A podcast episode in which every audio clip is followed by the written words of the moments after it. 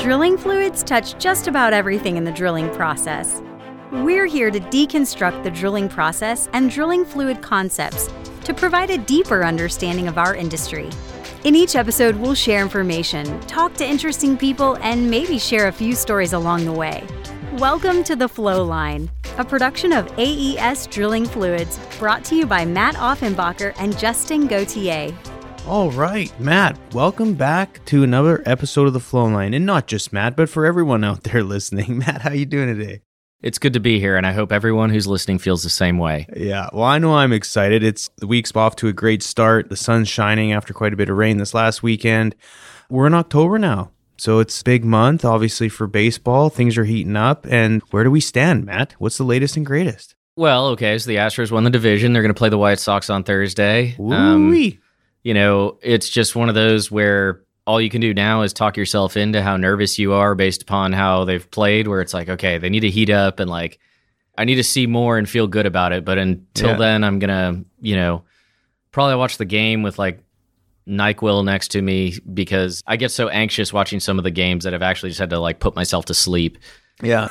I guess that's a sign of a true fan, but like there have been pretty important games I've like not made it through because I was told I was not behaving appropriately and I couldn't handle myself. So Uh oh. maybe I'll mature with age, but 2017 wasn't that long ago. Right. Well, if anyone likes baseball as much as Matt and they want to enjoy a good game, Matt enjoys going to the game with tickets. So if anyone out there wants to treat Matt for his birthday, maybe or something like that. I mean, I take all kinds of free stuff, you know. Yeah. I mean, tickets are a good place to start, but you know, Yeah. Scottish people call me cheap, just to give you an idea. or frugal, right? That's the politically correct way of saying it. I mean, I'll take whatever label. I know who I am. right. Yeah. You're not shy. Well, that's good, Matt. So for this week, actually, it was an idea that I had, and you know, it's pretty simple, but I think it's, it's something that we do so often, and, and maybe oftentimes we take it for granted, or at least you know, from the outside looking in, it's simple. When someone says, you know, hey, let's you know either cut the mud weight or let's adjust the mud weight to you know X pounds per barrel, or, or sorry, pounds per gallon, or you know, in the event we're you know taking flow and need to increase the mud weight. But today, I thought it'd be good to talk about you know mud weight adjustments or you know fluid density adjustments why we do it and perhaps maybe one way is better than the other can you know using a centrifuge you know solve all your problems and allow you to adjust mud weight if you need to and so i thought we could talk through it and hopefully answer some of the questions that i have and perhaps the listeners have as well what do you think Absolutely, let's do it. awesome so man i guess to really get back to basics when would you need to adjust the mud weight or the fluid density I mean, the, first and, and probably most obvious that should come to mind is is well control, right? So either you have an influx or maybe you're just taking a flow, those classic SWD wells, or taking a water flow and you need to weight up. And so, you know, that that's the first one that I, that I would jump on. But you know, we run into a lot of situations with wellbore instability where we have cavings and we know it's a geomechanics issue. We need some mud weight to keep the hole open, and so the decision's made to weight up. And a lot of times that puts us up against the other side of that where we induce losses trying to stop the hole from caving in. So now we're on losses and maybe we have the flexibility to actually lower the mud weight to maybe hopefully reduce that rate. But then, you know, amongst all of that, maintaining pressure control however you you need to. I mean, even thinking about mud caps or let's say you're drilling a HPHT well and you and you actually need like a little bit of a trip margin. So you actually need a heavier fluid to go in and out of the hole than you do relative to your ECD while you're drilling. So you're adjusting mud weight constantly in that situation. Right. That makes sense. So I think what it comes down to as well, like most everything we do on the drilling fluid side and drilling side, is it's always good to communicate. What are some things to keep in mind when we are asked or we feel like we need to adjust the mud weight? So I think, I mean, first and foremost, as you've mentioned, communication matters because there's just a lot of people involved. And if you go start weighting up your system because, you know, the drilling consultant told you to go do it, that's one thing, but there could be some downhole tools that are affected. There could be any number of things, you know, especially with remote mo- monitoring these days where somebody says, "Whoa, hey, why did why did our mud weight drop?" or that can mean a lot of different things and hmm. trigger a lot of outside parties' interest. And so if that isn't, you know, properly notified, you're going to have people panicking for the wrong reasons and that could create some serious issues. And so that's one thing that you need to focus on. And the, and the other part is we're going to go through a lot of different methods. I mean, it seems pretty obvious, but there's probably one or several methods that would apply. You mm-hmm. could do more than one thing at once. And so, you know, the best decision could be driven by cost, where you're at in the well, any number of things that it's impossible to comprehensively account for, but certainly worth keeping in mind. And then, you know, the other thing is okay, let's say I'm going to strip out all the solids or dilute a whole bunch or something like that. That's fine. Just remember that you're also generating waste, increasing volumes perhaps. So there's an economics factor there that, and we'll talk about a few more of those. But it's not just one thing. There's there's knock on implications. So that needs to be in, in the back of your mind as well. Exactly. So you can obviously go up in mud weight or you can go down. Let's start with increasing the mud weight, Matt. What what are some options to increase the mud weight? So, I mean, the first one is the cheapest and dirtiest, and that's just weighting up with drill solids, right? Mm-hmm. So, this could be as simple as bypassing the shakers, what have you. I mean, this is typically something you're going to see in your surface intervals, right? There's probably not expensive equipment downhole that could wash out or plug because there could be an impact there. As far as equipment erosion, that's one thing. You know, we did this on the Gulf Coast a lot in these really kind of cheap operations, but it was basically like vertical gas storage type wells and that sort of thing. But you still drill through a lot of sands. And so even if you're weighting up with solids, you still had to add a lot of fluid to make sure you weren't carrying a ton of sand that was going to abrade away all of your metal. And it affects your mud properties, right? Solids are a well known contaminant. And so you may spend some money on chemicals and adjusting mud properties now, especially if you're picking up a bunch of shale and, and other things that are becoming part of the mud system to give you that weight that maybe you didn't actually want. Hmm. And then finally, with drilled solids, depending on the mud, if you're going to reuse it, is there a cost to get it back into shape? You know, once again, if you're talking about cheap, intermediate, or surface sections, you're probably going to dump all that fluid. It's water based mud. No. But there have been times where we've had to, you know, talk to customers about look, if, if you send this back, it's going to need to be treated back into what we agreed upon. Yep. And there's going to be a cost to that. So it might not be as cheap as you think to weight up with drilled solids. Right. So okay, one drill solids is one. What about barite? So I mean, barite's probably one of the most common ways to increase mud weight, right? Mm-hmm. And you know, barite comes out, and I think we choose a lot of our shaker screen sizes specifically to accommodate the larger particle size, at least initially. Uh, keep an eye on that. Like you, you may want to screen down at least until the mud warms up, and you know. I've definitely encountered the part where we were really aggressively running the centrifuge while we were trying to weight up, and that got a little frustrating. Right. Not to interrupt, but you mm-hmm. mentioned waiting until the mud heats up. So mm-hmm. why? And and we've probably mentioned in previous episodes, but just as a refresher, what does heat and you know weighting up and you know over the shakers? How is that sort of? What's the relationship there? Well, viscosity is just going to make the mud thicker, right? Which means it's going to have less conductance across the screen, and you're you're adding solids to what is kind of mud that's already kind of a little bit thick, and you know if if you're just starting out, if you're just initiating circulation after a trip or something like that, you know, yeah, you can start dusting up. I've just seen sometimes it's a little easier if you have coarser screens Yeah. and go finer as as the fluid's a little bit thinner because otherwise even though you might have the right screen size just because the fluid's thicker you don't retain as much of that barite Yeah. Yeah. So- and and really just to put it, you know, in simple terms is, you know, the longer you circulate, likely the hotter it gets, the hotter the fluid gets, the viscosity will come down. Therefore, it'll run over your shakers a lot easier.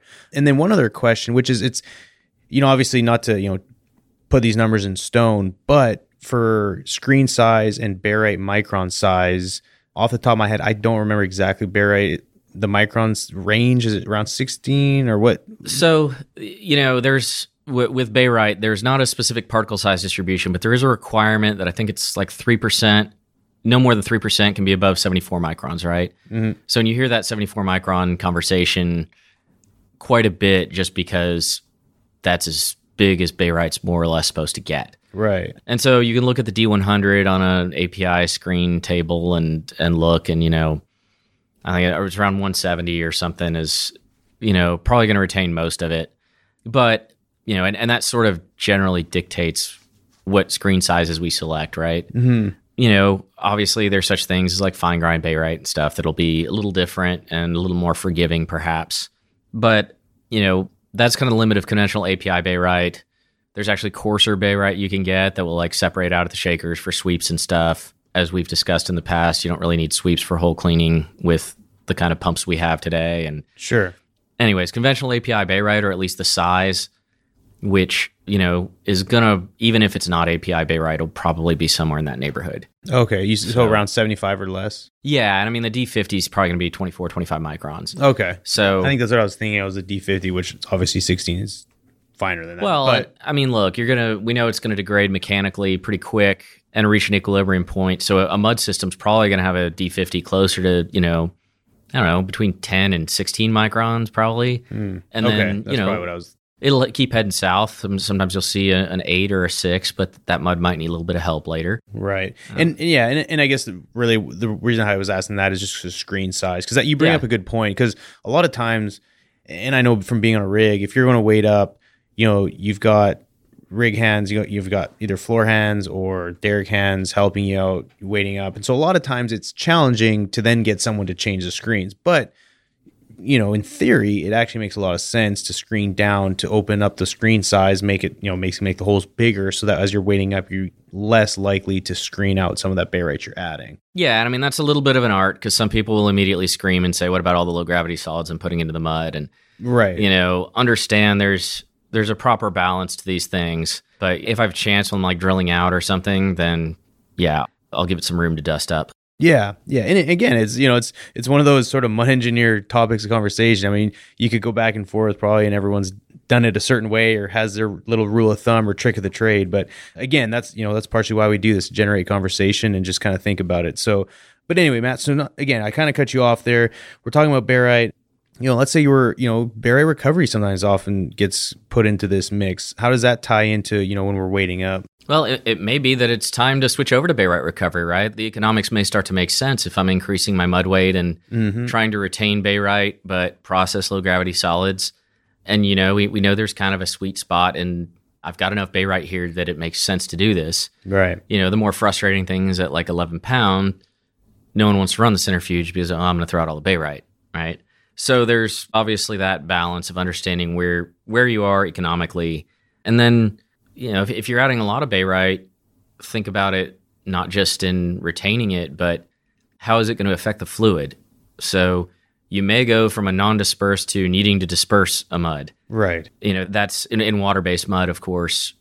It could be pretty important. That's a, probably a significant weight up but your mud will look like toothpaste if you don't. Is there a general rule of thumb that you've ever gone with, sort of that threshold from going from a non-dispersed to a dispersed when needing to weight up, or does it really depend on a lot of factors? no i mean i wish i had a good number off the top of my head but you'll know it's one of those it just becomes so obvious that you can't maintain this anymore Right. you know I, I wish i wish i had a good a good number off the top of my head but that just goes show how long ago i ran a dispersed system so Yeah. No, but it's you know again, and I think you know from again my experience and, and observation is you know once you if you know you're going to have a weighted system, you're better off flipping it and going dispersed. And so again, there's not a rule. Th- there's not that like defined line. But again, it comes down to communication. So if you're in the field, and you know you're going to weight up. It's a conversation that you have with the office. Talk to the company representative. Say, hey, we're thinking about you know flipping this over to dispersed. Here's why.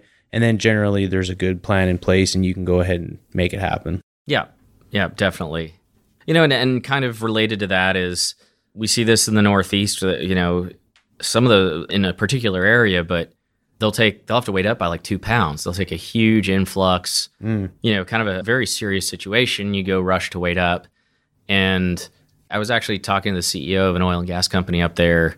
And he was like, "Well, you guys should like pitch yourselves as experts in how to do this." And I was like, "I kind of think it should. We should all know this." Right. but they had a situation where they almost lost a well because they had to weight up from like 16 to 18 pounds or you know something substantial hmm. and they didn't add any wetting agent or oil and you call it sag which i guess it like i don't like using that term because i feel like sag is a dynamic situation Yeah. but this was a bunch of water wet stuff stuck together and packed off the bottom of the hole but it did sag out of out of the mud and it, you know it seems very counterintuitive but you're adding a bunch of solids and you need to add oil to weight up and you probably need to increase your oil water ratio too right like Mhm. if you're at 16 pounds and you go to 18 where you're kind of up at the uh, upper thresholds, now you're talking about a 90 10.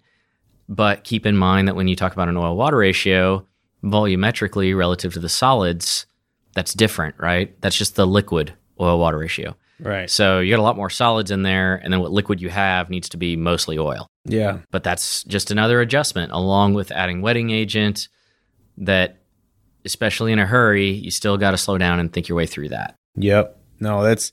I remember again being offshore, and we had to. It was the first time I'd ever mixed a slug, though. I think it was like 18 and a half pounds or something like that, and and normally, you know, if you're making a 12 or a 14 pound slug, like you don't need to be exact in your treatments or your measurements of how much wet and everything else. But making this 18 pound slug, it was to the gallon, like to the T of how much wet, how much diesel, depending on how much you're weighting up.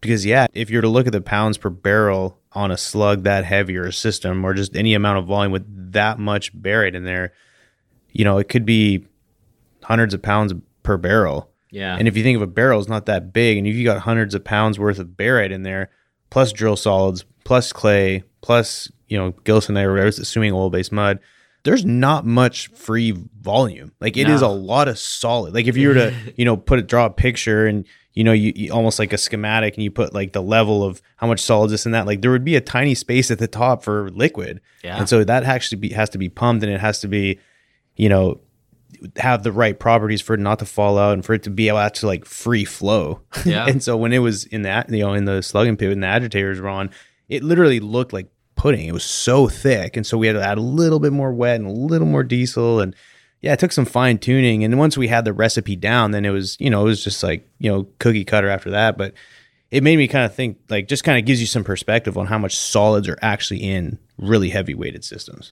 Yeah, absolutely. And it's one of those, you certainly can't take it for granted. Like you said, there's very little margin.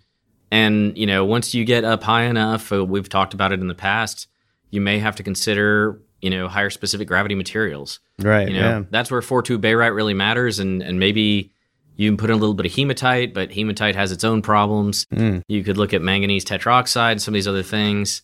But there's always trade offs there, right? Of course. Yeah. And then Matt, something that you added to this, which I think was a great idea, is spike fluid. So would you go ahead and describe what spike fluids are? So yeah, I mean it's basically heavy fluid. Hmm. So this is most common in brine applications.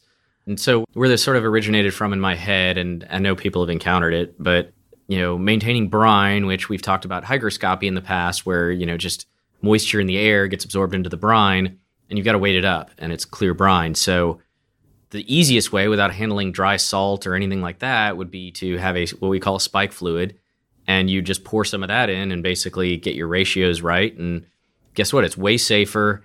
There's less handling. You're just pumping from one place to the next. And you can do this with conventional oil based mud as well. You know, it's almost like, let's say you were drilling with mud caps and you isolated the mud cap and bled it back into the system to weight up. That would be spike fluid. There's a few situations where it makes sense because it's just easier or you've already got the fluid on hand Right. some of the original, you know, micronized barite slurries were you could only get them in a concentrate. You couldn't get them dry because the material's so fine. You can't. It could either only get it in big bags. and There was a lot of dust, hmm. and so it was actually shipped in a tote as a concentrate, and it all had the same weight. And then you just cut it back at the rig to whatever you wanted.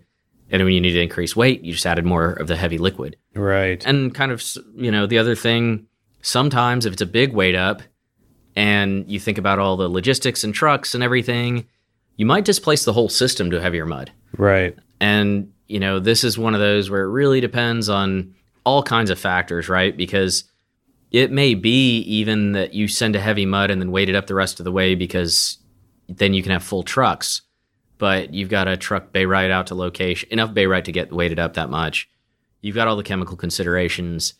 Maybe most of this should be done at a mud plant. It depends, but sometimes a system swap is in order Right. it doesn't happen a ton, but it's it's certainly a way to increase density is to just put a heavier fluid in there.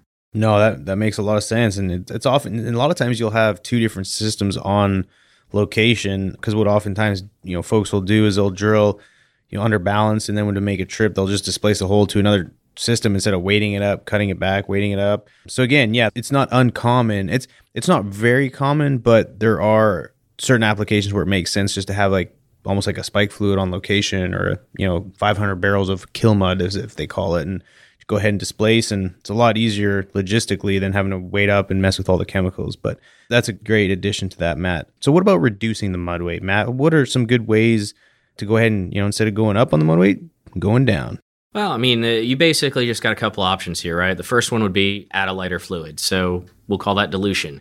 You know, but the trick there, of course, is you can add base fluid, which whether that's diesel or water or brine, and it's going to be lighter, but you're going to increase your volumes and you're trying to convert this all into whole mud. And so whatever properties you had are going to get thinned out and it's probably going to take some work to, you know, chemical additions and that sort of thing to actually get to where you want to go. For minor mud weight adjustments, we do this all the time. It's not a big deal. When we talk about significant adjustments, you got to think about how much volume you're actually going to pick up. So it's I, I do the math is what I would say. Just because if you're going to gain, you know, a few hundred barrels on a restricted location, where are you going to put all this stuff? And is there going to be a cost to building it? That's you know, would it just be easier to bring some in, or you know, try the, the next option, which would be to remove the solids. So this is where we go aggressive with solids control equipment. And this, I mean, sometimes I've, we've even done the okay, why don't we just let a little mud run over the shakers just as our whatever, you know, get get rid of a few extra solids because I'm holding on to mostly the liquid phase. Yeah. Pretty straightforward. And then of course, you can run the centrifuge, which I would the first thing I want to point out is not all centrifuges are created equal, and not all centrifuges are rigged up correctly, right. and not all centrifuges are run correctly. So if you go to do this, when you fire up the centrifuge, go get the density of your effluent and make sure you're actually cutting weight. Cutting weight. but then the other part of it is do the math again on volume processing because you're trying to cut mud weight, and the centrifuges can certainly help, but they don't process a full circulating system that fast. Right. And for that matter, if you think about a barrel processed and you're getting away a lot, getting rid of a lot of solids, you're not actually putting that much light liquid back into the system either, right? So you need to kind of try and figure out where you're going to land with that if if you're trying to cut mud weight. And so here, even maybe the, you know going back to displacing to a new system or, or a concentrate is maybe you hit it with premix. Maybe you hit it with premix being like a unweighted concentrate of chemicals that you would normally bleed into the active system, but you basically use that to, to cut back the weight. So kind of the anti-spike fluid. And you know, those are all options as well. And and it may make sense once if you're trying to go a lot lighter, which doesn't happen very often once again. Mm-hmm. But do you want to process mud and strip out a bunch of, you know, a bunch of barite that is now converted to waste? Or could you keep that mud system, save it for another day, and actually bring in a lighter mud system that you don't have to do all that treatment and get rid of all that material that could be useful. And so, you know, you know, if it's one well, it's going to be very different than if you're on a pad. You know, if you're drilling a few wells in a close location, you're going to be there for a, you know maybe a couple of months even. It's not uncommon to have a frac tank farm and a manifold, and you can pump things around. Yeah, and you know, you're not storing it for just one well, but you're storing it for three wells, so you can put it in, take it out, put it in, take it out, and and the economics make more and more sense. I mean, it's very scenario driven. Right. And you've got a lot of options you can weigh and combine. And so the, the important thing is just figuring out what big picture is going to be the cost, and cost being not only the cost of chemicals and materials and all that kind of stuff, but the rig time, the personnel demands, just seeing that big picture. And quite honestly, in most areas, they, they have this down pretty well, right? Most mm-hmm. people depending on the environment, have a pretty good idea of what makes the most sense for that rig in that area. But sometimes you'll get those random ones where you got to scratch your head and think about it. So, yeah. Well, as you can see here, I mean, there's plenty of options, and all of them come with things that we need to consider. Matt, those are all the questions I had, and I think you tied it all together quite nicely. Anything else you want to make note of, or no, I don't think so. I think we covered it all. It it, it yeah. seemed like a very short topic when we started talking, but yeah, there's a bit more to it once you start expanding on some of these things. Yeah, that's exactly. And with that said, if anyone else out there has anything they'd like to add, please hit us up on LinkedIn or you can email us at the flowline podcast at aesfluids.com.